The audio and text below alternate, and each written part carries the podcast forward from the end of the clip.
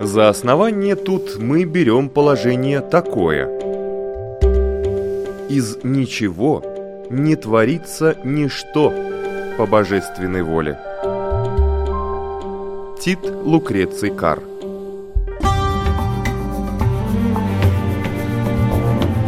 Дерзкие теории Смелые гипотезы Предположения, которые завтра могут стать аксиомами.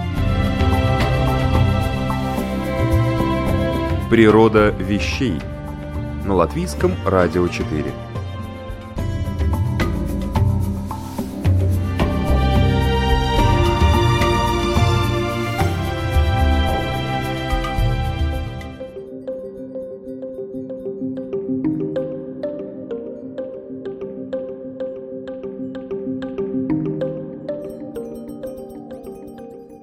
В студии Латвийского радио 4 Людмила Вавинска. Здравствуйте. Что такое растения-продуценты и как их можно использовать для профилактики туберкулеза и лейкемии? Что нужно для того, чтобы козье молоко имело свойства человеческого, материнского? Какой механизм мигрени и что следует выключить, чтобы ее не стало? Ответы на эти, возможно, странные и необычные вопросы есть. И это не фантастика, а реальность. Реальность молекулярной генетики, науки, которая развивается бурными темпами, настолько бурными, что простой обыватель не успевает узнать и о десятой доле открытий в этой области. И что удивительно, эта наука вызывает самые противоречивые мнения среди тех, кто пользуется ее плодами –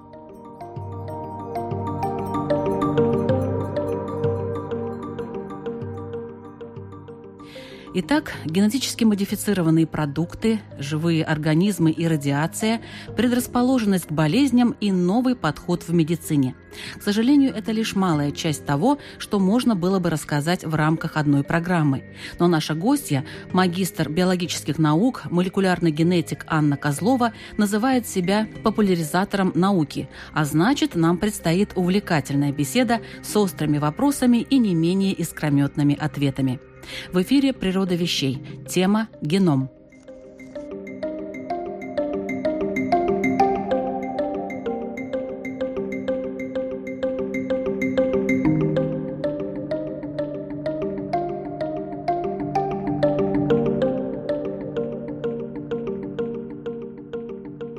Генетика – наука популярная, Наверное, и конкурс был большой, когда вы поступали. Вы хотели быть генетиком все время, с детства, или все-таки это было такое осознанное решение уже во взрослой жизни? Нет, конечно, я пришла к этому постепенно. Я вообще выросла в семье врачей и в окружении физиков. Мой дядя астрофизик, дедушка был профессором физики в университете, бабушка преподавала физику в школе, родители были врачами, дома все время была какая-то специальная литература, на книжной полке лежал человеческий череп. Мама в детстве часто брала меня к себе на работу, поэтому у меня теперь есть идеальная отговорка для любых неловких социальных ситуаций, а чего вы хотите от человека, чье детство прошло в обнимку со скелетом. Но в генетику я пришла не сразу. Я довольно быстро пришла в науку. Я вообще человек тревожный, и для меня понимание того, как устроена природа, как устроен окружающий мир, как устроен человек, позволяет с этой тревожностью справиться.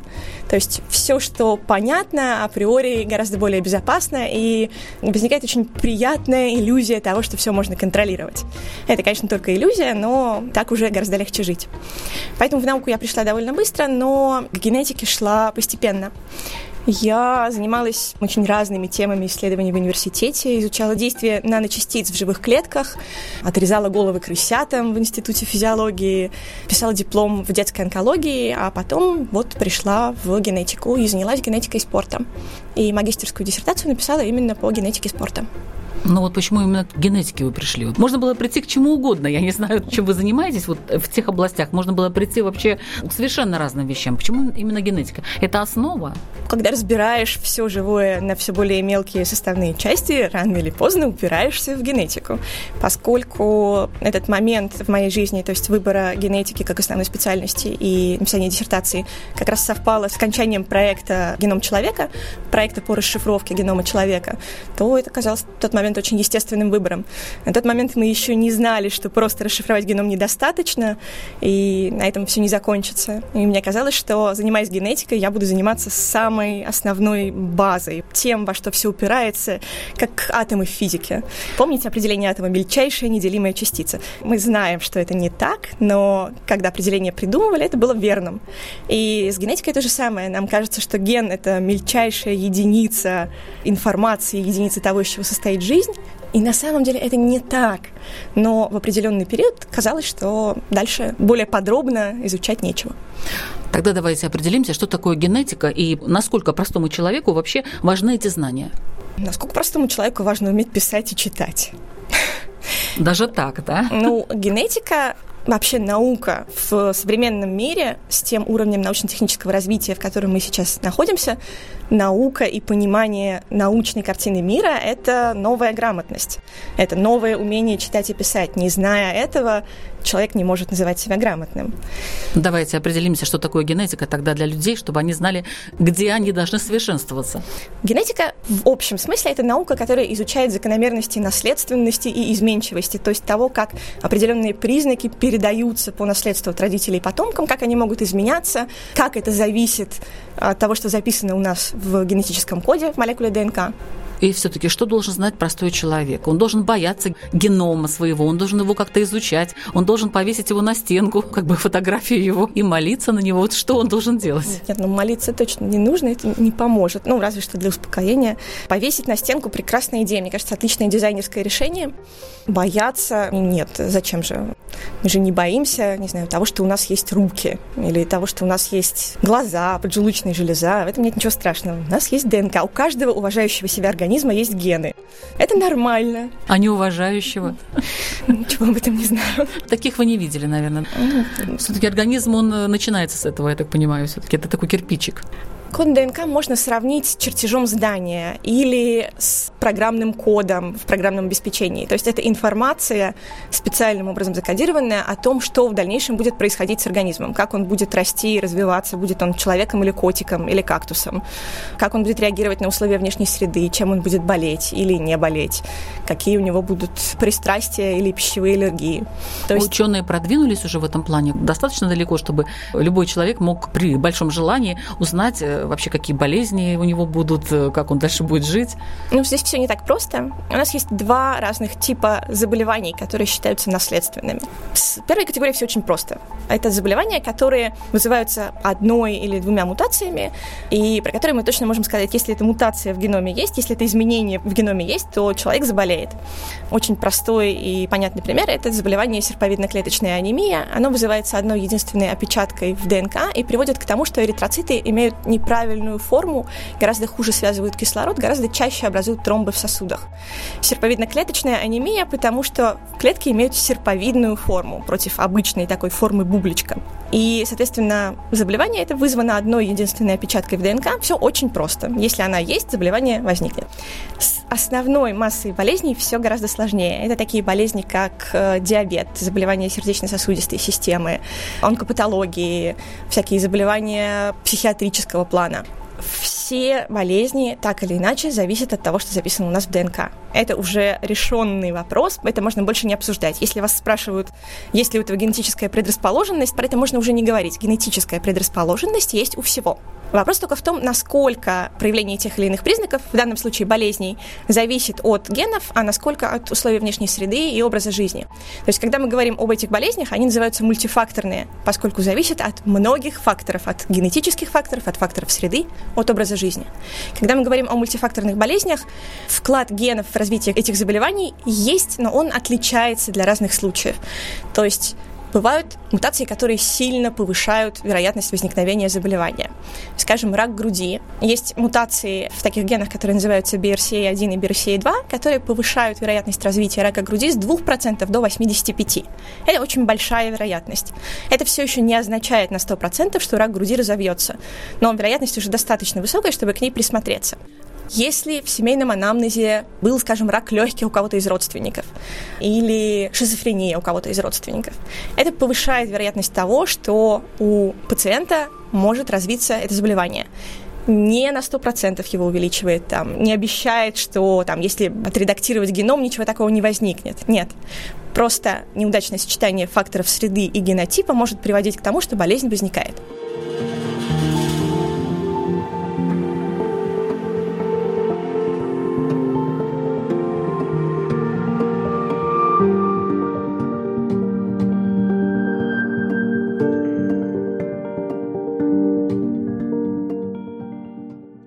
Фармакологические компании занимаются разработкой новых антибиотиков, против которых патогены еще не успели выработать устойчивость, генетики университета Колорадо предложили принципиально иной подход.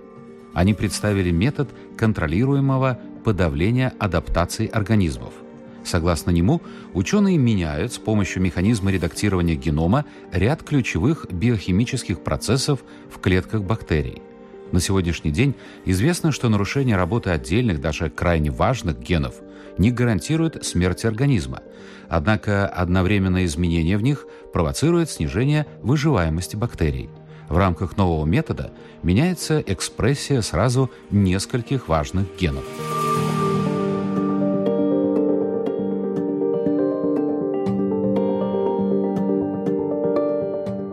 Усваивание новой информации в буквальном смысле влияет на гены мозга, показали исследователи из Сеульского национального университета. Им удалось поймать 104 гена, чья активность в мозге мышей заметно варьировала, когда животных пытались чему-то обучить. А сотрудникам лаборатории Судзуми Танигавы в Массачусетском технологическом институте удалось доказать существование специальных нейронов, чья задача не хранение информации, а ее активация.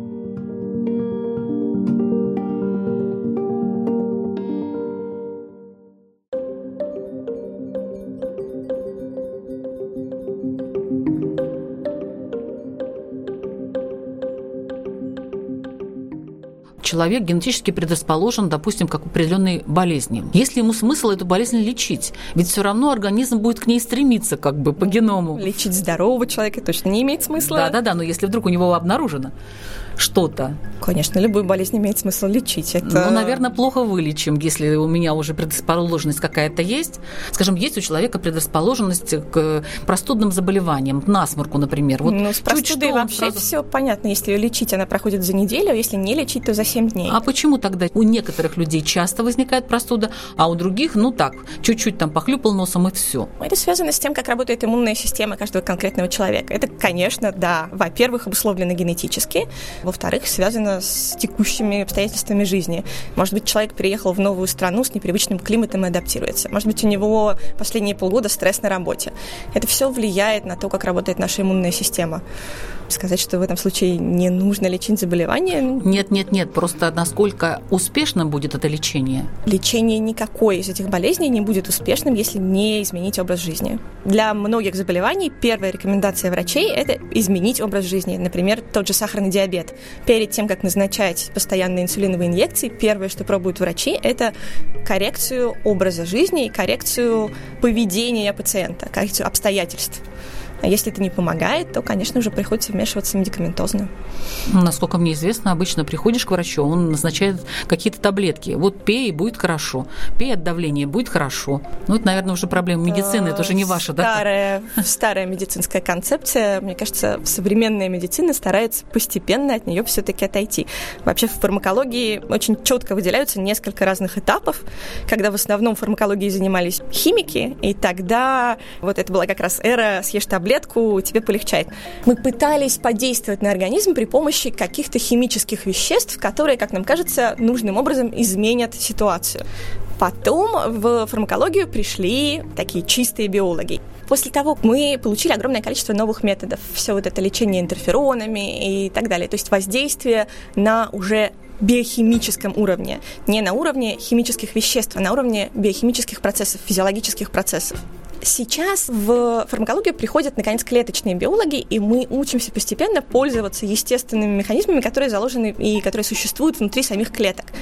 Мы учимся пользоваться теми молекулярными машинками, которые есть внутри каждой клетки, просто аккуратно на них воздействуя, контролируемо скажем, тоже геномное редактирование – это возможность, которую мы получили благодаря пониманию того, как работают биологические клетки и как мы можем повлиять на процесс их работы, просто переключив несколько рычажков, а не бомбардируя все подряд аспирином. Но вы сказали, что надо изменить образ жизни. Это и питание, это поведение. То есть вообще есть такие специалисты, которые сразу вот так вот определяют, что вот если вы так будете себя вести, это кушать, и так вот эмоционально реагировать, то ваша болезнь отступит для живого организма вообще нормально быть здоровым. он устроен как саморегулирующаяся к этому, система, правда? для которой нормальное состояние – это быть здоровым.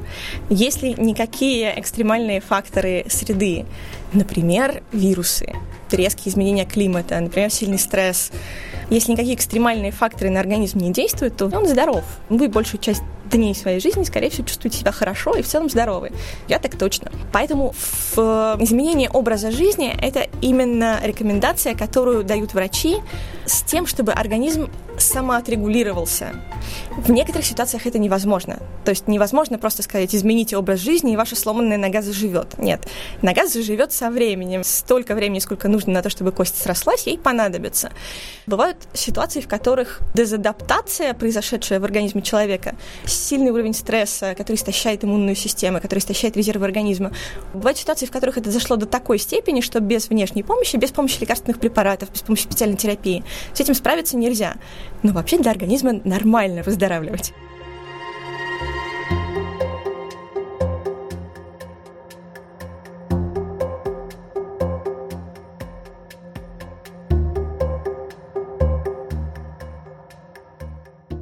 У людей, любящих рисковать, есть особые мутации в генах.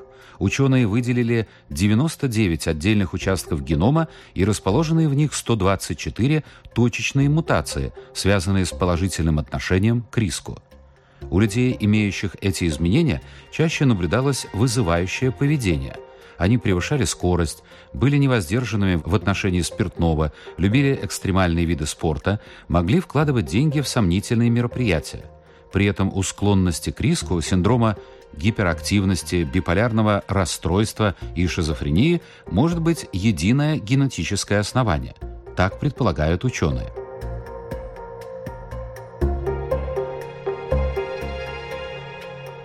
Гены млекопитающих работают по-отцовски, то есть мутации, определяющие активность генов, имеют большую силу, если располагаются в отцовских хромосомах.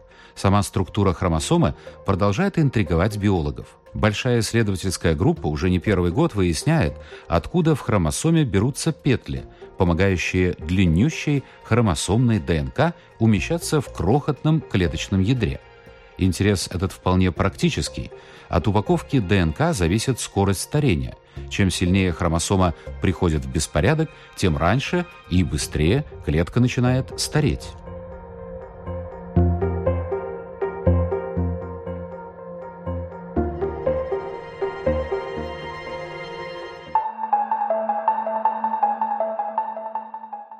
Сейчас я крамольную мысль, наверное, скажу, но организм стремится быть здоровым, он вообще должен быть здоровым, и все в порядке, если он будет здоровым. А старение? О, старение – это отдельно интересная тема, которую очень давно и глубоко исследуют, и пока что не пришли даже к выводу о том, что же такое старение, из чего оно состоит. То есть мы видим, что в какой-то момент организм начинает изнашиваться.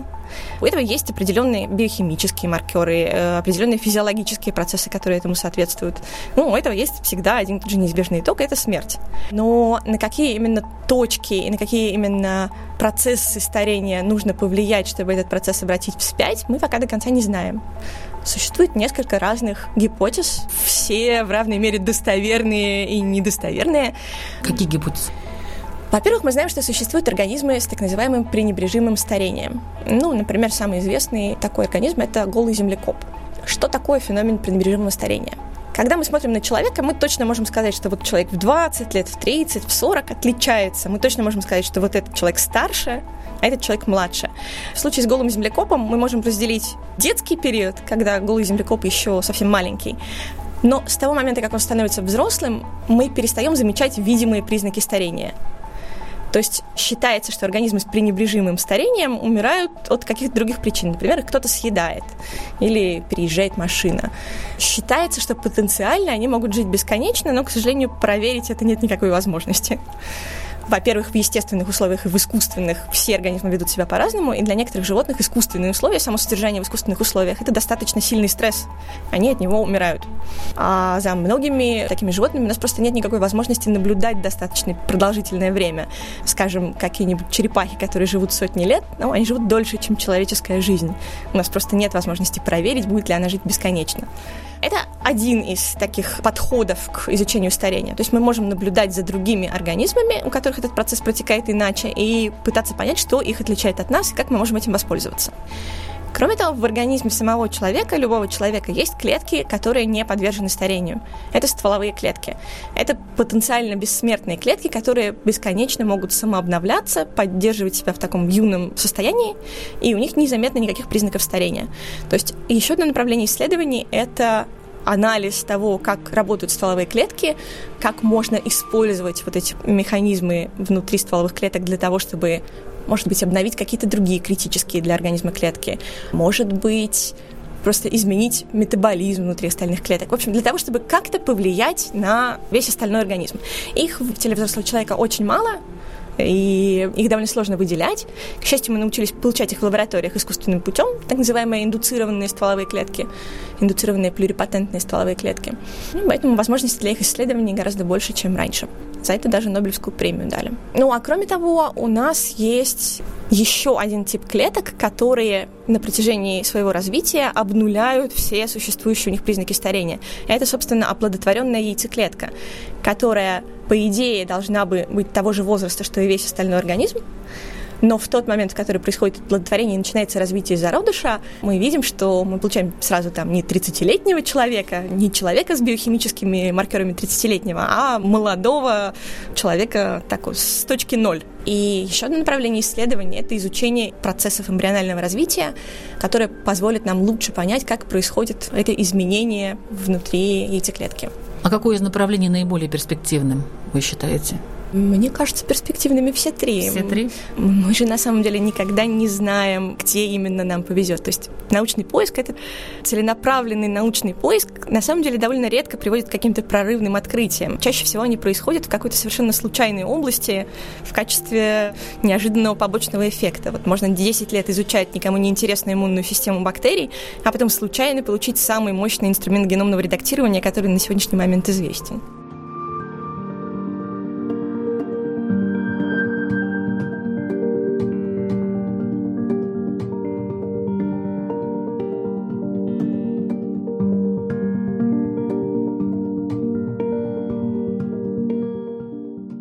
То, что стресс родителей и прародителей влияет на психологическое и физиологическое состояние детей и внуков, известно уже давно, но пока еще остается не вполне ясным сам механизм феномена. В частности, он может быть таким, какой предполагают сотрудники Пенсильванского университета. При стрессе в сперматозоидах возникают молекулы регуляторных РНК, влияющие на работу эмбриональных генов – причем развитие человеческого зародыша запускают всего три десятка генов. Вообще же число абсолютно необходимых генов у человека, как подсчитали в институте Броуда, составляет 3230 при том, что всего человеческий геном насчитывает по разным оценкам от 20 до 25 тысяч генов.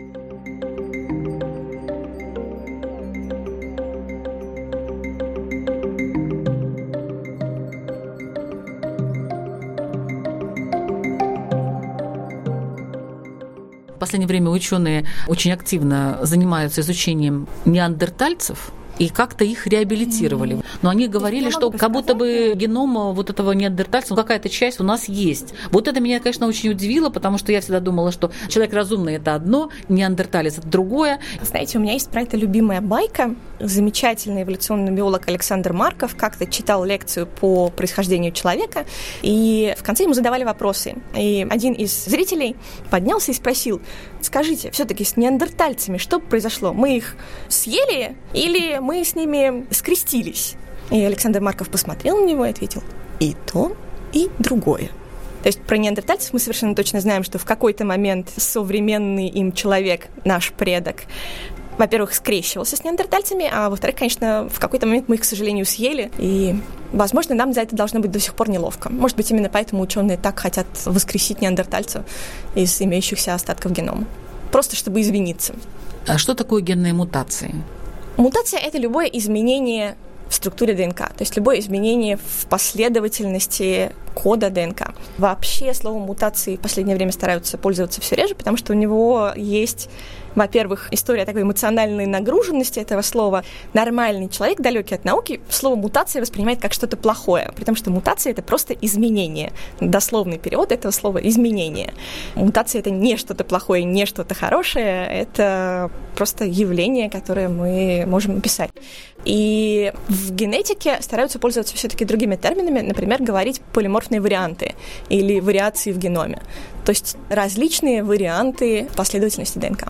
Да, но окружающая среда тоже влияет на это? Конечно, влияет. Ну, во-первых, мутации происходят каждый раз, когда клетка делится. ДНК – это очень длинная молекула. Представьте, что вам нужно переписать руками всю большую советскую энциклопедию даже или перепечатать, неважно. Представьте себе, сколько опечаток будет в этом тексте, если вы каждый раз копируете всю большую советскую энциклопедию. Каждый раз при делении клетки молекулярный аппарат клетки делает то же самое. Он руками перепечатывает большую советскую энциклопедию. В ней очень много ошибок. Но, к счастью, у клетки есть адаптация к этому, и каждый раз после удвоения ДНК, после деления клетки, другие уже молекулярные механизмы проверяют получившуюся ДНК и исправляют большую часть опечаток. То есть большая часть опечаток происходит совершенно незаметным для нас образом. Очень важно понимать, что они возникают каждый делении клетки. То есть это не какое-то исключительное событие, совсем нет. А кроме того, есть так называемый естественный мутационный фон. Конечно, все факторы среды, изменение температуры, изменение солнечной радиации, все это влияет на процесс удвоения ДНК, на точность этого процесса, на точность репликации ДНК и на точность исправления ошибок. Какие-то ошибки могут оставаться неисправленными. Ну, скажем, длительное облучение ультрафиолетом сильно повышает частоту мутационных событий ну, не только в клетках кожи, но в клетках кожи особенно. Кожа – это первая стадия защиты от солнечной радиации. Кстати, хотела спросить насчет радиации. Как генетики относятся к атомным электростанциям? Генетики не относятся к атомным электростанциям. Имеется в виду как деятельности? Честное слово, мы ни к чему не относимся настолько крупным оптом. А облучение, которое о возможности техногенной катастрофы, облучение... Я вот... из Беларуси. У нас есть история техногенной катастрофы. Это взрыв Чернобыльской атомной электростанции. Одним из последствий этого является то, что в Беларуси повышена частота разных проблем со щитовидной железой, и да, в некоторых регионах повышена частота рака груди. Как мы, генетики, к этому относимся? Как к прекрасному исследовательскому материалу. Что произошло, Какие то произошло. Вы кровожадные. Нет, нет, мы не кровожадные. Мы ученые стороны.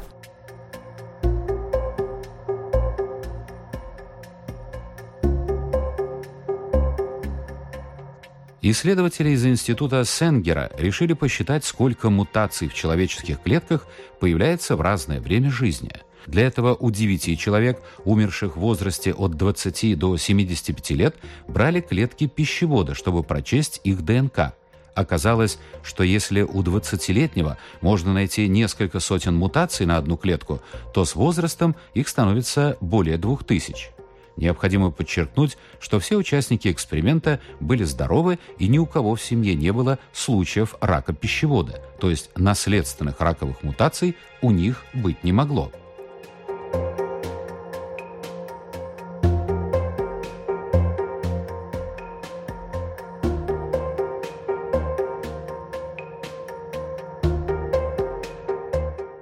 Последнее время очень часто генетики так активно наступают, агрессивно критикуют тех людей, которые боятся ГМО, генетически модифицированных организмов. Ну, это неправда. Нет, мы никого не критикуем. Во-первых, мы, генетики, вообще не очень любим выходить за пределы лаборатории. Если кто-то и критикует, то это журналисты. Мой Лично подход состоит в том, что если прийти к людям, которые чего-то боятся, и сказать им, что они идиоты, никому не станет от этого лучше.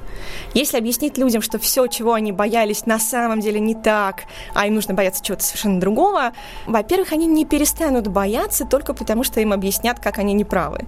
У нормального человека вообще нет никакого очевидного свидетельства того, что наука это хорошо, а вот свидетельств того, что это опасно, предостаточно. И это нормально. Одной из важных задач ученого и научного процесса, научного сообщества в целом, как мне кажется, является рассказывать окружающему миру о том, как именно устроена наука и почему то, что мы делаем, это важно. Но не приходить и не говорить, вы все идиоты, в обычной еде тоже есть гены, а объяснять, в чем именно состоит ошибка и почему бояться это нормально. Нормально, но неэффективно. Хорошо, но бояться надо или не надо генетически модифицированных продуктов? Как вы считаете? Они могут как-то повлиять на наш организм? Бояться любых новых технологий – это абсолютно естественно. В человеке вообще глубоко эволюционно заложен страх перед всем новым. Это, это психология. Нормально. А я хочу это ваше нормально. мнение научное узнать. Есть ли какая-то повышенная опасность от генетически модифицированных продуктов по сравнению с обычными? Во-первых, мы не можем ни о чем говорить настолько крупным оптом. Ну, то есть говорить обо всех генетически модифицированных продуктах сразу, это как говорить, не знаю, обо всех котиках сразу. Вот вы любите всех котиков? Или, как вам кажется, все лекарства это хорошо? Нет, ни о чем нельзя говорить настолько большими категориями. Это неэффективный подход совершенно, и главное, это абсолютно некорректно, ничего нам не дает. Что такое генетически модифицированный организм? Это организм, в котором при помощи биотехнологий были внесены какие-то изменения в его код. Эти изменения могут быть абсолютно разными. Мы можем взять арахис, например, и отредактировать его геном таким образом, чтобы арахис перестал вызывать аллергию у людей с аллергией на арахис. А мы можем изменить в нем что-нибудь другое, сделать, например, так, чтобы арахис был более урожайным или давал больше масла. Является ли что-нибудь из этого опасным изменением? Для людей, у которых была аллергия на арахис, первая наша модификация, которая исключает вот этот аллергенный белок, она, конечно, полезная. Для всех остальных это ничего не меняет. Вообще важно про биотехнологии, мне кажется, понимать то, что мы не придумываем и не изобретаем ничего нового. Мы не способны изобрести что-то, чего не существует в природе. Мы просто можем научиться этим пользоваться контролируемо. Вот и все. Про генетически модифицированные продукты часто говорят, что поколения наших предков проверили на себе эту пшеницу, а что вы там генетики у себя повыключали, это неизвестно. Про это уже, если честно, довольно скучно говорить, потому что, во-первых, нет никакого поколения ими проверенного. Существуют прекрасные биобанки. Если мы посмотрим на сохраненные на протяжении десятилетий, скажем, семена той же пшеницы, мы увидим, что Помните про естественный мутационный фон? Что за время десятилетий абсолютно традиционного сельского хозяйства геном этих видов, этих растений, изменился уже достаточно сильно, местами до неузнаваемости. То есть абсолютно традиционное сельское хозяйство без всяких биотехнологий без всяких удобрений, просто традиционная селекция, все равно связано с тем, что геном так или иначе меняется. Это нормально. Каждое распределение клетки происходит изменение. Клетка исправляет не все ошибки. У нас прошло 10 тысяч делений, изменений накопилось уже достаточно много. При этом, когда мы при помощи биотехнологий что-то целенаправленно меняем, мы всегда контролируем эти изменения. Если рассматривать опасность или безопасность с точки зрения количества изменений в ДНК, то традиционное сельское хозяйство гораздо-гораздо опаснее ГМО мы ничего не контролируем, мы ничего не анализируем, мы понятия не имеем, какие мутации произошли в пшенице сами по себе. Ну, или не в пшенице. Вот если посмотреть на полотна средневековых художников и сравнить арбузы на картинах 17 и 19 века, мы увидим, что за два века арбуз изменился до неузнаваемости. Если почитать исследования истории арбуза в сельском хозяйстве, я нарочно читала, честное слово, это ужасно интересное чтение. Мы узнаем, что арбузы впервые появились как культивируемый продукт еще за 4000 лет до нашей эры, они были горькими. Зачем кому-то понадобилось выращивать странную горькую штуку? Ну, ради воды, очевидно. Но, к счастью, довольно быстро удалось при помощи селекции сделать их сначала не очень горькими, потом вообще сладкими. Но никакого ГМО, все меняется само по себе. Но видите, изменения могут быть как бы природными, так говорят люди, а химическим образом насилие над природой происходит. Природа бы не хотела допускать того, чтобы люди, у которых есть аллергия на арахис, чтобы они ели этот арахис. Может быть, это плохо, что они едят этот арахис, но ученые сделали в геноме такое изменение. И вот, пожалуйста, люди эти едят опять тот же самый любимый ими арахис. И неизвестно, к чему это приведет в их организме. Но как бы последствия какие-то генетики предусматривают, они, они просто кажется, изучают. что во всех остальных случаях они могут предсказать последствия? Нет, никто не может, в том-то все и дело. И генетики тоже. Они меняют продукт, а о последствиях никто не может сказать на самом деле. Разве не так? Ни в каком случае мы не можем прогнозировать последствия. последствия... Пробуют и пробуют, да? А вы уже сами решаете, брать или не брать это все. Это конфликт между традиционалистским подходом и диссидентским подходом. Традиционалисты просто хотели бы, чтобы ничего не менялось. Никогда. Диссидентский подход предполагает, что любое знание мы подвергаем критическому анализу и переосмыслению. Он мне гораздо ближе. Подход пусть ничего не меняется никогда, во-первых, невозможен, во-вторых, ограничивает свободу огромного количества людей. Но природа постоянно меняется сама по себе. Хотим мы этого, не хотим. Вот именно. Воздействуем мы на нее или не воздействуем. Все так. Даже иной раз как воздействуем, так и, может, лучше бы и не Огромное воздействовали. Огромное количество биологических видов вымерло без нашего участия. Кстати, да. Замечательное природное заболевание оспа или замечательное природное заболевание чума выкосило треть европейского континента. Ничего, прекрасное природное заболевание зато. Без всякого вмешательства человека.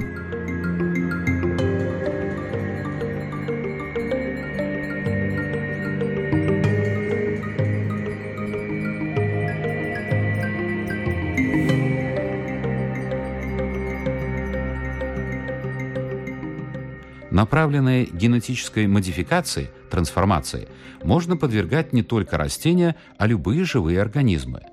Первые трансгенные микроорганизмы были получены в начале 70-х, а первые трансгенные сельскохозяйственные растения и животные появились значительно позже, в середине 80-х.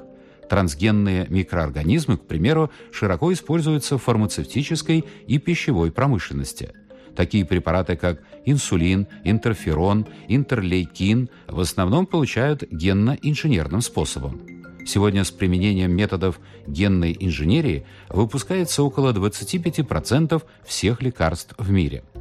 Некоторые генетически модифицированные микробы эффективно перерабатывают промышленные отходы –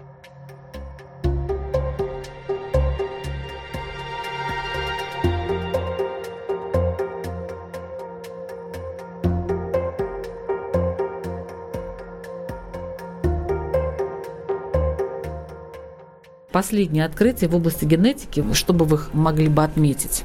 Мне кажется, поскольку мы живем все-таки в эру биотехнологий и буквально на пике биотехнологической революции, то все самое важное, что сейчас происходит в области науки, связано в первую очередь с геномным редактированием, и, во-вторых, с постепенным переходом к более системному подходу к биологическим процессам. То есть, если раньше мы стремились все биологические процессы и биологические системы разложить на составные части, то этот подход сейчас мы разберем все на кубики, и тогда-то, наконец, научимся этим пользоваться. К сожалению, этот подход не работает. Это сильно упрощающая модель, которая не соответствует соответствует действительности. В области генетики, к счастью, в последнее время все больше наблюдается системный подход, который, наоборот, предполагает, что мы анализируем всю систему в целом и смотрим, как отдельные ее компоненты взаимодействуют между собой. То есть мы говорим о связи между генетическими факторами и эпигенетикой, между генетикой и факторами среды. Не предполагаем уже, что просто прочитать код ДНК позволит нам менять его на свое усмотрение, и теперь-то мы вылечим всех наследственных заболеваний, отрастим всем супердлинные ноги, сверхострое зрение и желательно крылья.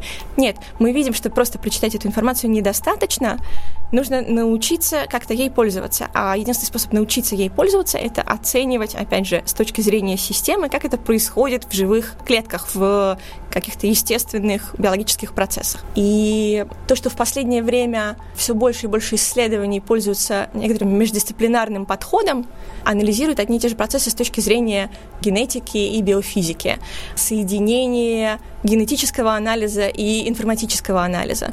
То есть методика разных подходов к вопросам, которые дальше невозможно разрабатывать при помощи методов только одной науки. Вот это кажется мне очень важным. А кроме того, что мы сейчас живем в некоторую эру биотехнологий, мы живем в эру бигдаты. То есть соединение возможностей, которые дает нам информационные технологии, искусственный интеллект, анализ большого количества информации и тех результатов исследований, которые мы получаем при помощи биотехнологических методов, каких-то генетических исследований. Эти направления кажутся мне самыми важными.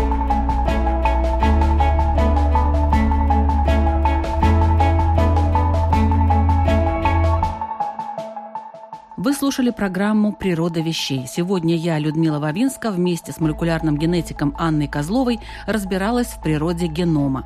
Если у вас остались вопросы, а я уверена, что они остались, пытайтесь найти на них ответы в научных изданиях. Слишком много сейчас псевдонаучных статей и выступлений, не обоснованных ничем, кроме эмоций, слухов и домыслов. Информация нашей программы подготовлена с использованием материалов журнала «Наука и жизнь», а также интернет-портала «Мой геном». Компьютерный монтаж Инга Бедела, музыкальное оформление Кристины Золотаренко, текст читал Александр Алексеев.